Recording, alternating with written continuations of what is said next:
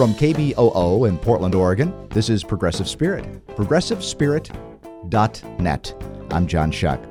Spirituality, social justice, sex, science.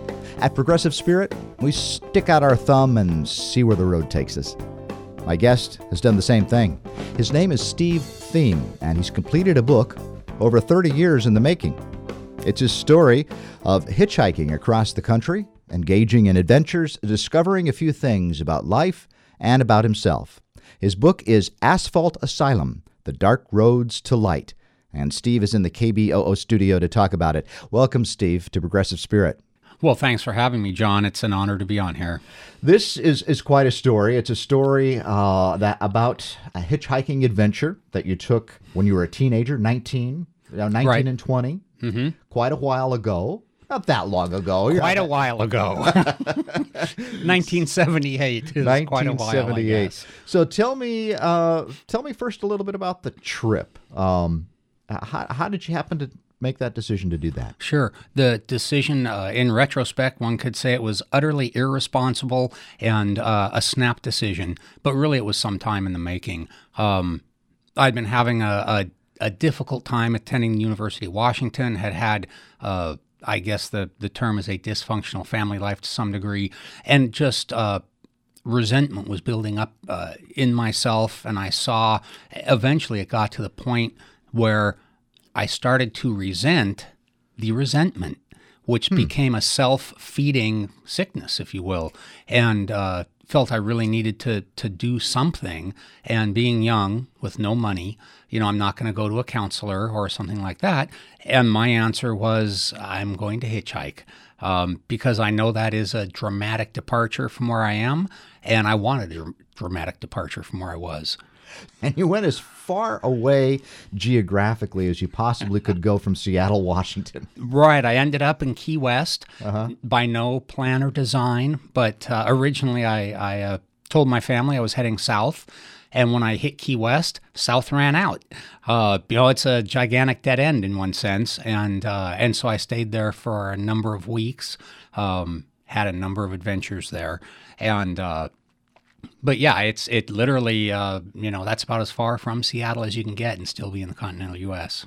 You went geographically, but that's also somewhat metaphorically. You needed to get mm-hmm. away from your experience and how far can you go. So so tell us a little bit about that. What were you getting away from as you're looking back on it? Right. In in one sense, I was getting away from myself, mm-hmm. which is a typically an unsuccessful endeavor. Um, in another sense, I was just getting physically getting away from the environment, from school, from my family, from my friends, and and uh, from everyone to go. I hate to say the word find myself, but to go and um, experience a broader world. I just wanted to see more people. Being at the UW, by and large, folks are the same age. They're roughly come from the same uh, socioeconomic background, and it was just too homogenous. And I wanted to get out and really look at the breadth of humanity across the country. Now, you started writing this book just a few years ago. Did it take that long? I'm, I'm guessing 25, 30 years to to write it? No. um, I I uh, when I came back, even when I was uh, 20 years old, I knew someday I will write a story about this. Uh-huh. And somehow in my mind, I thought, I'll probably write this story when I'm in my early 50s. Why I thought that, I, I have no idea. You're writing this as a 50 year old man back on your 19 year old adventures. How much does that voice interpret the story? Uh, it, it interprets I hate every word because it's impossible not to. And I think what it, those years and, and the growth over those years helped me look back on those stories and, and be more empathetic with the people, better understanding of how they got to where they were, and uh, as opposed to sort of that surface, I was with this person for a couple hours. I didn't really have the experience. In, in one story, a gentleman lost his 20 uh, year old son. When I was 20 years old, I understood, okay, that's bad. But when I had a 20 year old son, when I look back at that story, I look at it with a, a a much different, and, and I'd have to say, probably a deeper respect and understanding for that individual and what he went through. My guest, if you're just joining us on Progressive Spirit, is Steve Thieme. He's the author of Asphalt Asylum The Dark Roads to Light. Can you read a, a passage from that book for us? Sure, you bet, John. This, uh, just to quickly set the scene, this was my uh, second morning waking up in Key West. The night before, I had been uh, recruited to uh, be a prostitute, which I did not do. But here I am. Uh, the next morning, I'm uh, I'm walking out uh, in the streets. Uh, I saw a young man about my age. He was uh, leaning up against a uh, fire hydrant, and we started talking.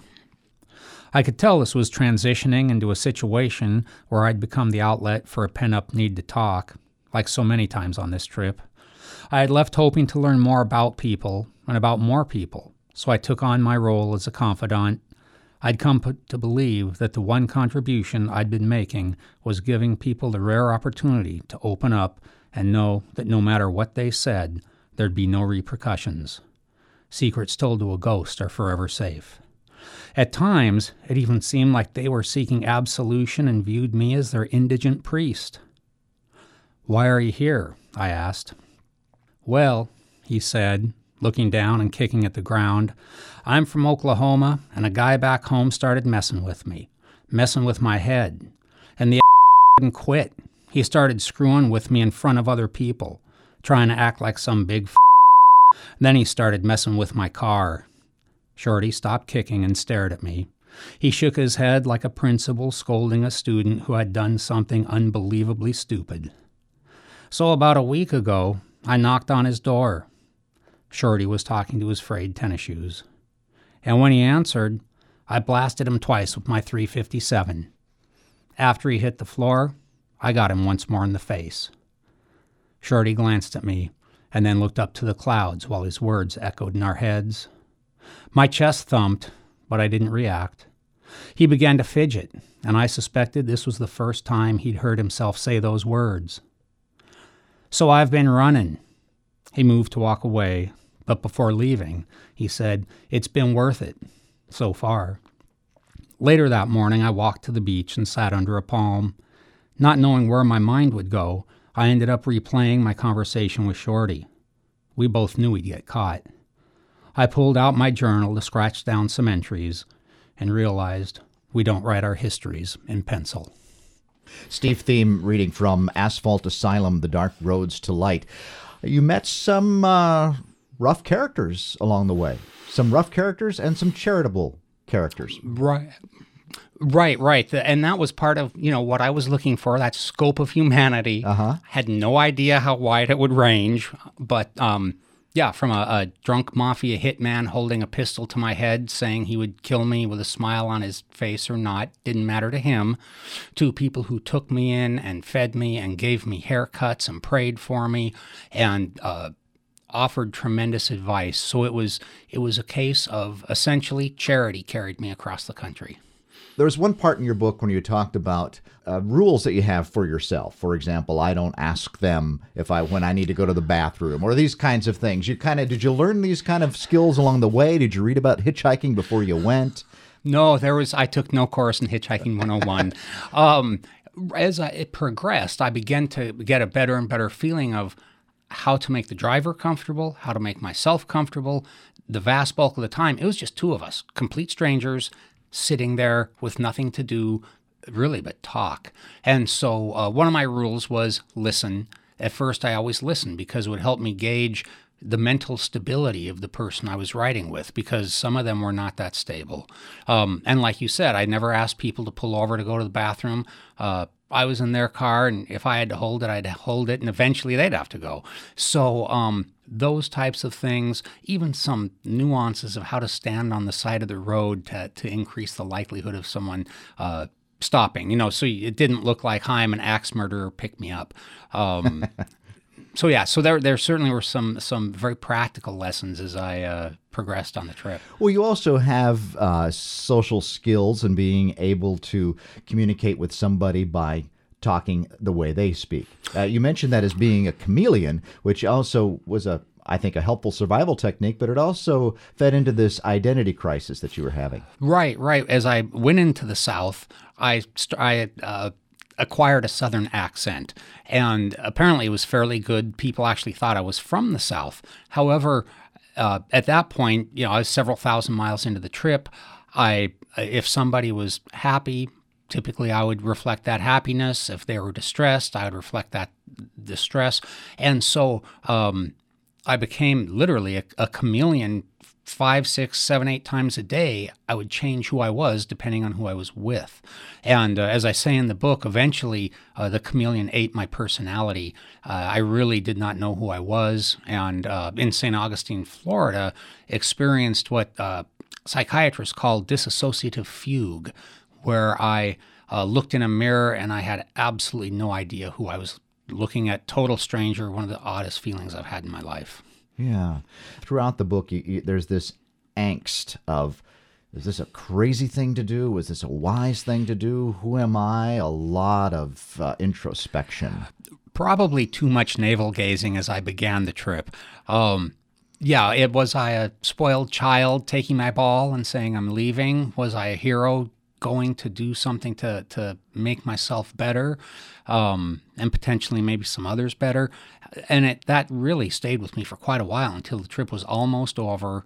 And uh, you'll have to read the book to get the full story. But what I realized eventually is the answer to those questions don't really matter, you know. Um, and once I got that insight, uh, my life got a lot easier. I accepted it's just it is what it is. I don't have to label it, and uh, and also at that point, I, I think that I had to some degree answered the question that I wasn't some coward running away, but that uh, by and large I had really accomplished what I had hoped to. Well, it's I mean the journey is is mythic. you know, it's uh, it's Ulysses, right? It's uh, what initiation, separation, return. I mean, it's the hero's quest and the hero's journey. You go back and find out uh, who the person is in the mirror.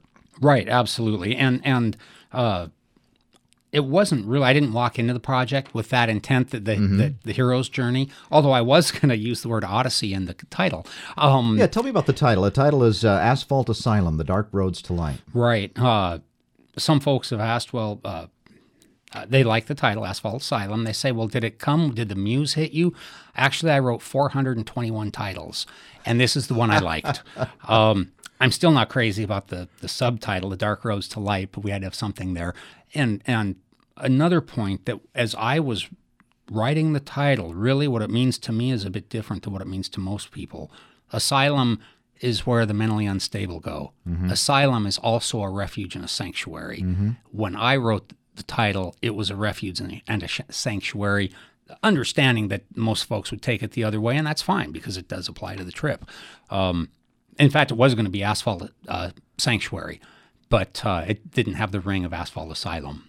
But somehow that feeling of being on the asphalt, hitchhiking, had uh, had both a, a safe place and a risk place. Is that right? Oh, absolutely. I could go out and a lot of the time I was alone, mm-hmm. um, certain, both physically and even in crowds emotionally. But I could really go out, especially when I was physically alone, um, and just be myself, mm-hmm. and that mm-hmm. was safe. Uh, at times, of course, it was incredibly dangerous as well, uh, and I didn't have a lot of control over that. Um, so it, it it vacillated wildly, with no plan, from being safe and fed to uh, you know being in a car with a bunch of drug dealers who can barely keep their eyes open and they almost hit a woman with a baby stroller. Um, yeah. Safe and certainly dangerous elements. The um, theme throughout too is is dealing uh, with the emotional and physical abuse in your in your family, and, and you write about that quite openly. So there's a sense in which perhaps the uh, the asylum as a, as a place, as safety, is uh, was was that for you as well. Very much so. Absolutely, very much so. Um, Can you talk a little bit about that, the uh, the environment of uh, the physical and emotional abuse that you had uh, growing up, and what this trip meant in regards to that? Right, right. It was uh, uh, my family. Things were a little. Normally, the father's the alcoholic. In my case, the mother was the alcoholic, um, and there was both physical and emotional abuse uh, from my father, quite a bit. Uh, and as I went into the project knowing this was going to be part of the story because it was part of the the motivation that drove the whole, you know, why I left. Um, two things. One was how much do I want to say about my family? And I was simply told the truth. The other one was, is this going to be cathartic? Is it going to help me work through some of these things? Now, it's obviously been a while. Um, yes, was somewhat cathartic. That was not the purpose of it, though. And uh, I still look at myself sometimes today and, and see the impact uh, of my childhood in my behavior. Um, and, and, and I've read about you know how abused children, the, the types of traits they have as adults, um, and it was quite surprising. I was a textbook case to some degree. You can find the website for Steve Thieme's uh, book, Asphalt Asylum The Dark Roads to Light, at stevethieme.com. And there you'll talk about Halyard Press, an independent press created to publish and promote books that help people explore their spiritual lives. And of course, that's you. And that is about your book in one way, about uh, as about your own spiritual quest. Absolutely. The and that was the unintentional part. Absolutely unintentional. I left. I was a devout atheist. Um, I, I, think uh, legitimately say I hated religion. A devout atheist. I was a devout atheist. Yes. All right. I, I, prayed to the God of science, and All right. and um, it, again, completely unexpected. As I went through these experiences, it became somewhat clear to me. Uh, maybe I was being watched over. Maybe uh, God was speaking through other people, and the the seven thousand miles really almost pales in comparison to the spiritual growth. I, I went from it's hmm. a journey from being an atheist to someone willing to consider agnosticism. And that might sound like a small step, it is a huge one. And uh, by the time it ended, I firmly believed there was more to this world than science could explain. So now you're now looking, of course, at your trip 30 years afterward. Correct. I had to actively try not to put my current views and ascribe them to me as a 19 year old mm-hmm. because the way the book ends as someone willing to consider agnosticism well that journey has progressed and okay. and um, i am certainly I, I firmly am in the camp that there is a higher power and it loves us um, and and I have I've been going to church regularly for probably 15 years, not to for the community of people, the seekers, folks trying to better their lives, help others, and uh, you know follow the teachings of Jesus. But there's many good teachings, and and I belong to the United Church of Christ. Uh, on the extreme left side of the Christian spectrum, if you will, um, and uh, it's it's we're not biblical literalists, but the teachings are still very important. Um, and you know guide a lot of our mission work. Well, it seems that the spirituality, as you discovered in your book and the stories you told, are about uh, kind of connection, connection with the universe, connection with all kinds of other people, uh, regardless of race, social condition, and all of that kind of thing, as as well as uh, a sense of tapping in, in into love. Um, and and to uh, good deeds. I mean, being well, not not about beliefs and so much. Right, Is that was, right? Absolutely. I, don't mean to speak for you, but that's no, what no. I gathered from oh, reading. Oh yeah, no, absolutely. You you hit the nail on the head. Um, a lot of the physical things that happen um, transcended into a more a spiritual understanding, or that nudge, that each little nudge toward a more spiritual, toward a more spiritual willingness. Um, uh, yes. Great. So uh, I, I, love the phrase, I didn't squander my youth on responsibility. Did you feel that this was an irresponsible act to go hitchhiking? No. At uh, the time, I knew I would only be this young once, and uh, and I and I had I wanted to change. So uh, it it uh, and I took subsequent trips, you could say they were equally as irresponsible after this. Uh, but I really am glad that I did these things. Uh, before I started to settle down, I mean, I have a family and three children. I love that. But I don't ever look back and say, gosh, I wish I would have done something uh, different with my my teens and say early 20s. So if we ever get to the point where uh, one of your children says, "Hey, I think I want to hitchhike across the country, Dad, just like you," what's the advice? You know, when I first uh, for the first uh, version of the book, the very first line was, "No one should ever hitchhike unless it's an emergency." so unless they're in an emergency, that's what I would tell them. I love that line. It's not in the book anymore. It didn't apply, but but I I think after they've read this, their desire to hitchhike across the country would probably not be that high. You know, it, it, you think it's great romantic adventure. Uh, you, you, think it's a great romantic adventure, but actually, you spent many days without food. Uh, you were in jail. Um, you uh, were, uh, you know, very in, in pretty dangerous situations. Uh, no money, no place to live. I mean, it wasn't all romance and joy. No, it was not all romance and joy. At one point, I uh, I had nowhere to live. I had no uh, food. I had no money, and the only clothes I didn't even have shoes. All I had was a T-shirt and a pair of cutoffs.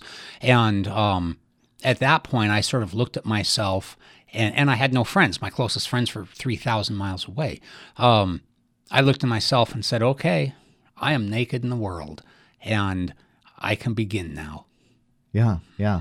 Did it also then give you kind of a sense of confidence? Man, you you did this. I mean, and, and you were and you experienced this, and so maybe uh, my problems elsewhere aren't quite as bad. right, right. It, it, actually did give me a sense of confidence. I was, uh, whether rightly or wrongly, convinced I could uh, get through just about anything. Um, as it turns out, I did. But but yeah, it did increase my confidence, especially uh, when dealing with other people, especially other people who are not like me. Um, I don't have to be fearful and judgmental.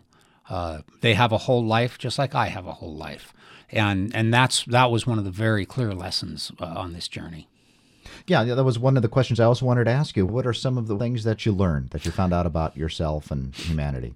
Right. About humanity, the vast, vast bulk of people are good and charitable. We don't hear about those people in the media very much, but that's the 98% of us. Um, so I learned that, and in a very visceral way. It, uh, it, there, I mean, there was no theory to it whatsoever. I learned that lesson. Um, I learned to trust my gut a little bit more when dealing with people. I I learned to uh, be less judgmental, like I mentioned, and I learned to listen. I really, uh, I mean, I'm talking a lot now. I'm not a real big talker.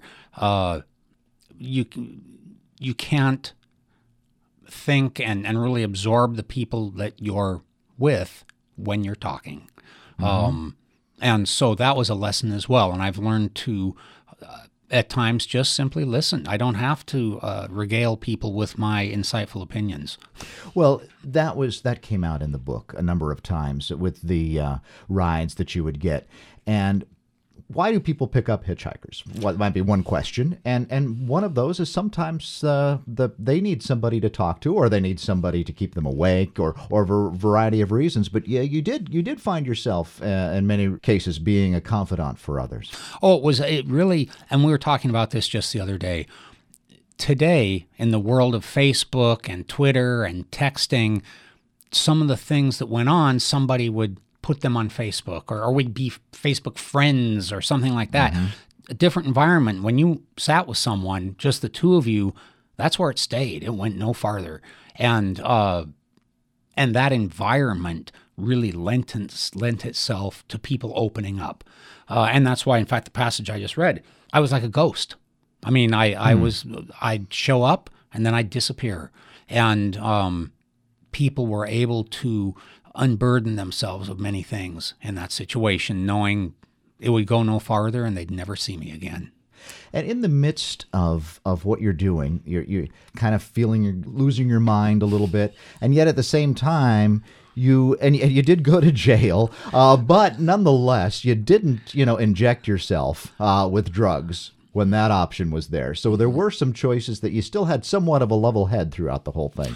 You know, I did have somewhat of a level head throughout the thing, and although I won't say exactly what I went for jail for, it wasn't too terrible. Uh-huh. Um, but I was put in, and they kind of forgot about me for a while. Um, I, I, I have a, I didn't lose myself. I have a reasonably, uh, I like to think, uh, a reasonably good judgment. You know, in, in high school, I was scholar athlete of the year, and so I could make some good decisions. Um, and I made some bad decisions. You know, we all do that.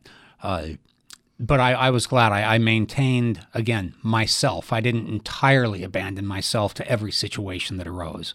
You decided to come back.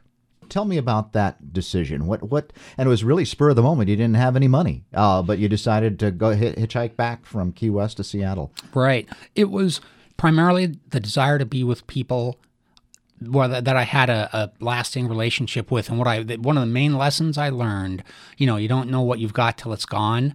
Oh boy, spending two months never knowing a single person the entire time, yet being in crowds and things like that, uh, really drove home. You know, people are important for us to stay healthy uh, mentally and in all ways.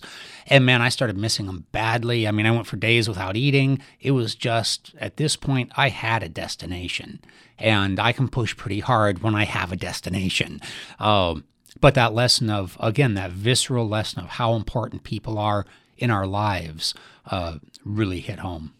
Well written, uh, well done, a great adventure. Steve Thieme, Asphalt Asylum is the book, The Dark Roads to Light. Steve, thanks for the book and thanks for uh, being with me today. It was just wonderful. Thanks. You've been listening to Progressive Spirit. The website is progressivespirit.net. Progressive Spirit is a weekly half hour program free to stations via the Pacifica Radio Network and worldwide via your favorite podcast app. Progressive Spirit is produced at KBOO Portland. Be well.